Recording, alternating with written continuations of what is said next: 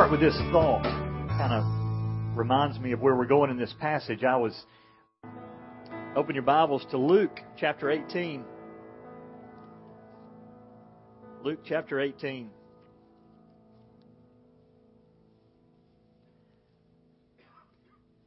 I know a number of you are here for the first time and you won't be back. You're not coming back from Orange, Texas for next week, but if you're interested in the series of Luke, you can find it on the internet under GardenCityChapel.com. There's a podcast there if you want to go back and pick up some of the sermons from Luke and uh, into the future. They're, now, the ones in the future aren't there yet. You're going to have to wait until the Sunday they get preached. And normally by about Tuesday, uh, we have them up on the internet for you. And I say we, there's people that are a lot smarter than I am that put that stuff up because I don't understand it. But um, encourage you to, to be a part of that uh, out of the Gospel of Luke. This, this morning, the, the sermon title is Putting You in Your Place. And there are some people that are really good at putting you in their place, in your place, uh, especially for preachers. There's people I think they're, they feel like their spiritual calling is I got to put that pastor in his place. Well, have you ever been put in your place?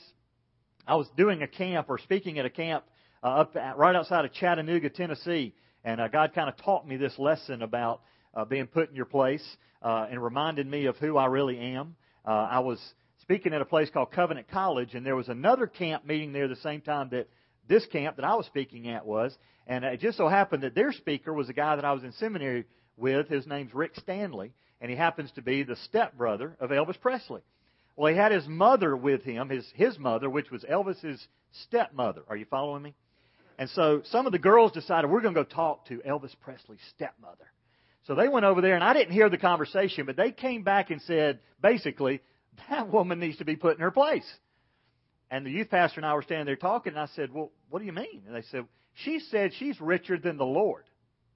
Well, obviously they'd gone over, You're Elvis Presley's stepmother. You must be rich. Well, she has a foreign accent. And these, these girls heard her say, I'm richer than the Lord. Fortunately, one of the other adult youth leaders was there and said, That's not what she said. She said, I'm rich in the Lord. I said, That makes a big difference. She knew her place.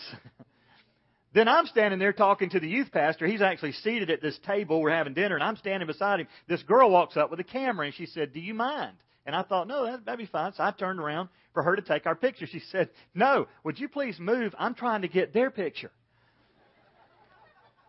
See, just when you're starting to feel kind of special that, oh, she wants my picture, you know, how often is that going to happen? Take advantage of it. She just wanted me to move. Well, sometimes we need to be put in our place, and, and this passage does this. And I hope you're asking the question this morning before the passage ends, before the sermon ends, and that is, okay, so where's my place?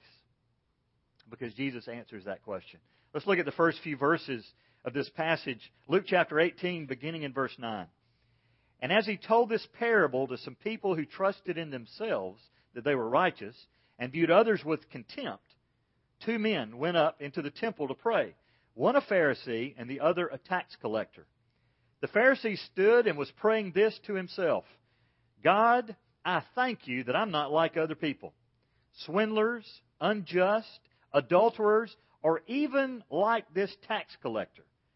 I fast twice a week and I pay tithes on all that I get.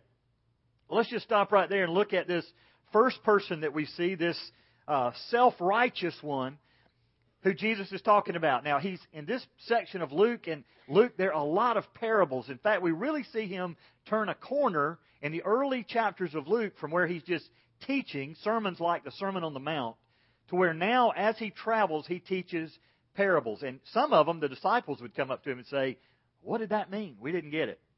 And Jesus says, Well, I'm teaching this so that you who are supposed to understand will, but there's some that have already closed their ears to the gospel. They're not going to get it. And yet, Jesus is talking about some of the very people listening to him right now. He's talking about, in this first part, the Pharisees. And you notice how he described them? These are people who are trusting in themselves.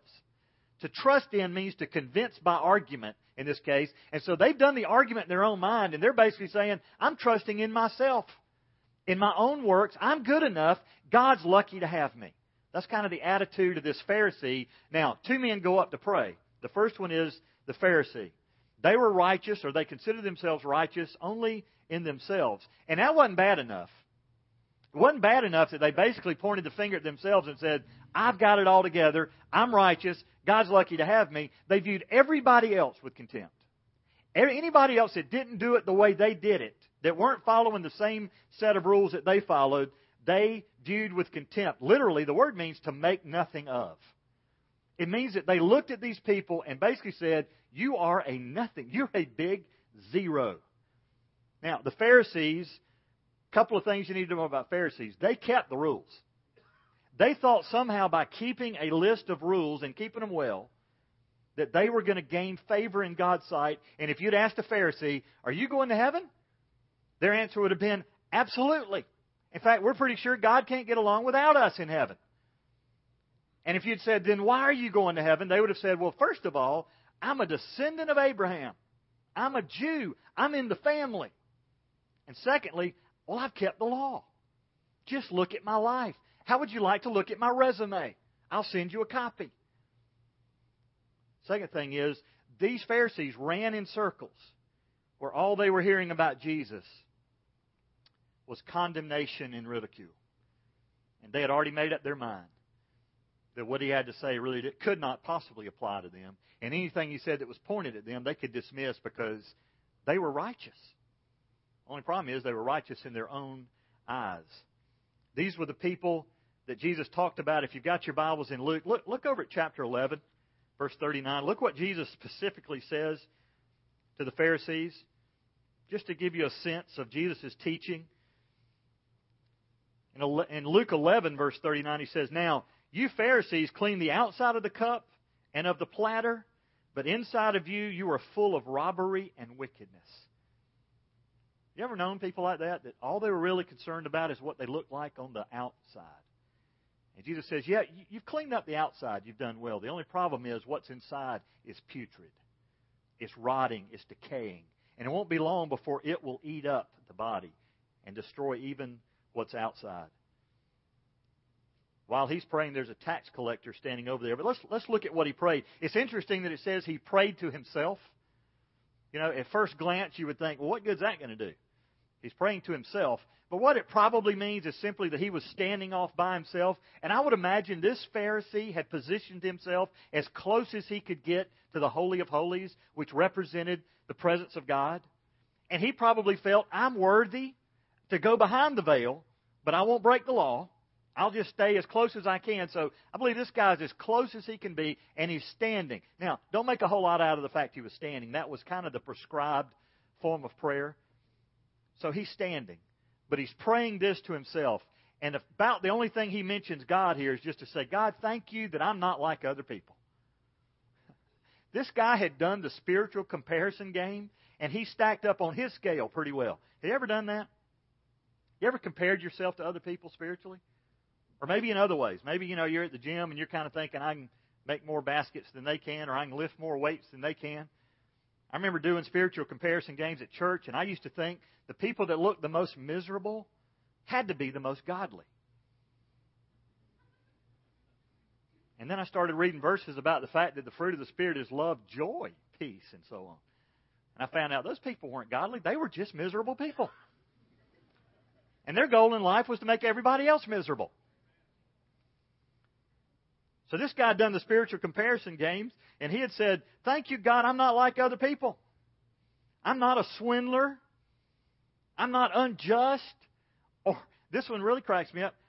And I'm not like this tax collector. In the middle of his prayer, he sees this tax collector, as we find out later, standing far away from him. I don't blame him. But he basically says, God, thank you that I am who I am. Thank you I'm not like these people that are bad people. Thank you I'm not like this tax collector. And then he gives his resume. I fast twice a week. Now, for a Jew, there was one day that you were commanded to, to fast. That was Yom Kippur, the Day of Atonement. But for the most religious Jews, they fast fasted twice a week on the second and fifth day of the week. And I thought, okay, you fast twice a week. I started doing the math on that. Well, like, what if you fasted the whole week? Did that only count once? And if you fasted twice a week, and I'm thinking, I fast three times a day. Right after breakfast, right after lunch, and right after supper. You know, how does that how does that fit, Mr. Pharisee? I fast twice a week. And then I pay tithes on all I get. Now, the Bible had prescribed fasting. The Bible had also prescribed tithing. But this guy's basically saying, as soon as I get it, I'm writing my check. Have you noticed that, God? Do I need to remind you of that? That's what he's basically doing. God, have you looked at my resume lately? Well, have you ever met people like that? I tried to think about what do Pharisees look like today? Now, don't raise your hand. Anybody ever been guilty of being a Pharisee? I have. Yeah. There's been a lot of times that I've looked at other people with disdain and I've kind of puffed myself up and thought, you know, God, look at me. The problem for this guy was he was a long ways down the road towards something. It's just he was on the wrong road. It's kind of like the airline pilot that comes on the speaker talking to people in the back and he says, Well, I got some good news and some bad news. The bad news is all of our instruments are out, the gauges are out, we have no idea where we are, we're lost. The good news is we're making really good time. That's what this guy, that was the story of this guy's life. I'm way down the road. But where he thought it ended was with God, it was not. Let me give you some examples of this is going to get scary. I'm not talking about people in this room today. Now, this is in churches far, far away. Some comments that I've heard of Pharisee happen, happenings. It, one, if you've ever heard this comment, well, that won't ever happen in my church. You know, I want to say, well, is it your church? Really? It's got your name on it? I thought it was Jesus' church. Story I heard about a pastor in California that they lived, they were having a church real near the ocean. This was in California. They were having a problem. Some surfers were coming to their church. They were just leaving their, you know, bringing their surfboards, stacking them out in front of church, coming in barefooted to church some of the Pharisees in that church came to him and said, Pastor, we don't like it that these surfers are coming here with dirty feet on Sunday morning. We expect you to do something about it. Pastor said, I'm on it. I'll take care of it. Won't ever happen again. The next Sunday, the Pharisee showed up to see what the pastor was going to do. He showed up with a towel wrapped around his waist and a basin of water and washed their feet. Second one, this actually happened in a church that I was youth pastor at. Man stood up. We were talking about an outreach program, and he said, I joined this church because it was a small country church, and I, de- I declared that I want to keep it that way. Wow. Again, that's this is my church. If you don't do it my way, I'm taking my ball and going home. Now, the good news is that church didn't listen to him. Back in those days, we thought it was a big day when 100 people showed up. This was a church in Highland Village, Texas. That church today has seven services, I think, on the weekend. Thousands of people come. It's called the Village Church in Highland Village, Texas. I'm glad that guy didn't get his way. They reached out to the community. How about this one? If you don't do things the way I want them done, I'm leaving. I served a church as youth pastor where a group of people told the pastor that. And I thought, I was young in the ministry. I thought, man, what do you do when 17 people came to him and said, if you don't do things the way we want them done, we're leaving. The next Sunday, the pastor preached a message. Literally, this was the title of the message The Blessed Deduction. I thought, wow, that's pretty bold. The sweetest lady in the church who was the, the greeter out in the lobby, her name was Thelma. Thelma had never said a bad word about anybody or to anybody. She was the nicest person you'd ever want to meet. She was probably 80 years old. After about four or five weeks, this group had pulled out of the church. She came to me one day and she said, Robert, you don't think they'll come back, do you? I thought, Thelma, I can't believe you said what I was thinking.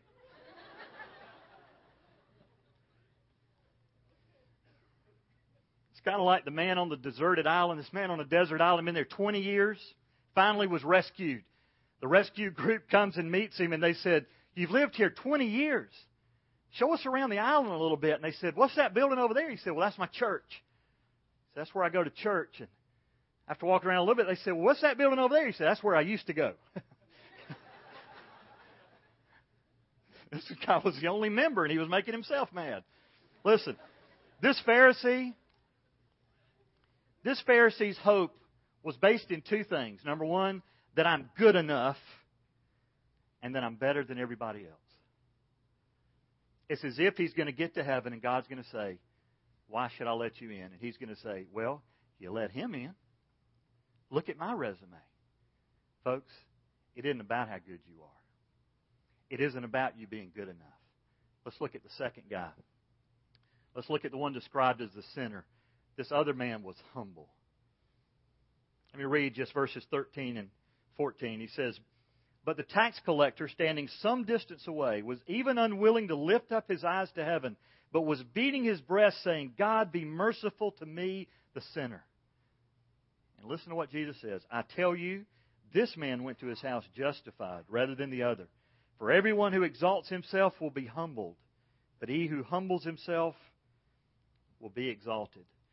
This guy, Pharisee, I think, as close as he can get to the Holy of Holies, this guy's standing just inside the door. He's at the temple to pray. But he feels unworthy to even stand over where the other guy's standing. He feels unworthy to even lift his eyes in prayer. He's just staring at the floor and he's beating his breast. In fact, it's a word for continuous action. The whole time he's praying, he's just hitting his chest. He's thumping his chest. And he says this Be merciful to me. The one guy is giving his resume. The other guy is acknowledging, I am unworthy, God, to even be in your presence. I'm unworthy to even ask this. All I can ask for is mercy. What does mercy mean? Mercy means not getting what you deserve. What did both these guys deserve? What does the Bible say? All have sinned and come short of the glory of God. Then later in Romans 6:23 it says the wages of sin is what? Death. They both deserve death. Now the rest of Romans 6:23 says, "But the gift of God is eternal life through Jesus Christ our Lord." This guy over here, the Pharisee, he didn't get it. If he was going to get into heaven, it was going to be on his efforts. Look at me, folks. None of you in this room, including myself, will get into heaven based on our efforts. In fact, nobody ever did or ever will. This guy over here gets it. He can't come in and say, Jesus, this is what I've done for you, or Jesus, this is what I can do for you. He simply says, I beg for mercy. I don't deserve it. I beg for something I don't deserve. I beg for mercy. Be merciful to me, the sinner. Not just, I'm a sinner, God. This guy's attitude was, I'm the sinner. Look up sinner in the dictionary. There's my picture. This guy's saying, if there ever was a sinner, can, you know, born, I'm him. I recognize that. Be merciful to me, the sinner. And Jesus says, this is the man that went to his house justified literally, to be rendered innocent. This man went home innocent in the eyes of God and not the other guy. Let me give you a theological term this morning. You need to look it up and check it out before your nap this afternoon. He received imputed righteousness. The other guy thought he had a righteousness of his own, and that's really all he had, and it was nothing. This guy recognized, I have no righteousness on my own. I need a gift from God. I need mercy and I need grace. I need not what I deserve. In fact, I need something I don't deserve. I need God's grace. And Jesus said good words. He went home righteous. And then he closes that section by simply saying, He who exalts himself will be humbled, but he who humbles himself will be exalted. Just an example of this is Jesus himself in the garden, praying before the cross. What does he say? God, not my will be done, but your will be done. Men and women in this audience this morning, here's how you live a humble life. Every day you say, God, not my will be done, but your will be done. It's not about me, God. It's about you. What do you want? And Jesus then closes with an illustration. This isn't the parable, this is while he's teaching. Some children start coming. Let me just read this real quickly. Verses 15 and following. As he's teaching, they were bringing even their babies to him so that he would touch them. But when the disciples saw it, they began rebuking them. But Jesus called for them, saying, Permit the children to come to me, and do not hinder them, for the kingdom of God belongs to such as these. Truly I say to you, whoever does not receive the kingdom of God like a child will not enter it at all. In the midst of his teaching about humility and prayer, Jesus has an object lesson approach. The people were bringing their children for Jesus just to touch them. And the disciples, I guess, had become the self appointed bodyguards for Christ. And either they thought he was too busy, or he was too tired, or these children were too insignificant. But whatever, they began rebuking the people, admonishing them go home. And Jesus ends up saying this No, permit them to come to me, and do not hinder them from coming. I remember a time when this rang true for me in a church in Shawboro, North Carolina, if you're familiar with where that is. I was preaching a revival there, and it was the first morning of the revival. I was sitting about right here on the pew. The youth pastor that I was working with was also the guy leading music, and a little girl had walked down the aisle over here and came, I don't know, she was six years old, seven years old, came and stood right here at the front and started looking at all the stuff on the table. And finally, the last thing she did was just lifted her hands up like she wanted this guy to come down and grab her. And my first thought was the Pharisee thought. I thought, where are her parents? Why doesn't somebody come and get this girl out of here? And it was like I had the little touch on my shoulder from God. You ever get that? Didn't hear an audible voice. But it was God saying, I wish you were more like that. I wish you were less concerned about what people thought about you and more concerned about just being in my presence. That that little girl was just wanted somebody to pick her up. Jesus says, if you don't come like that, you can't come at all. What's he saying to this religious Pharisee? Your resume, you need to hit delete. Because your resume is not childlike at all. It's all about you. What is it about children that are trusting and honest? They haven't learned really to pretend yet. And when they want something, they'll let you know they want it. When they need something, they let you know they need it. They do needy real well. Like the other guy who recognized I don't even deserve to be here. God, if there's any way, would you pour out mercy on me. Let's pray together. Just between you and God this morning as we bow heads and close our eyes, just, just ask this question God, have I ever come to you like a little child? I talk to some people about their relationship with God, and I hear things like, Well, I've been a member of the church for this number of years, or I grew up in the church, I was raised in a Christian home. All those things are fine. But if you ever come to God as a child and simply acknowledge, I am desperately needy for a Savior, and I'm empty handed, and God, I just beg for mercy. Father, I pray for people in the room this morning that you would bring us to that point. God, really a point of humility and surrender to say, Yes, God, I, I'm, I'm empty handed. I'm, I'm broken before you because all of the stuff that I thought I was doing that counted for something, God, I was doing it apart from you. I might have had good intentions, but I was just a Pharisee.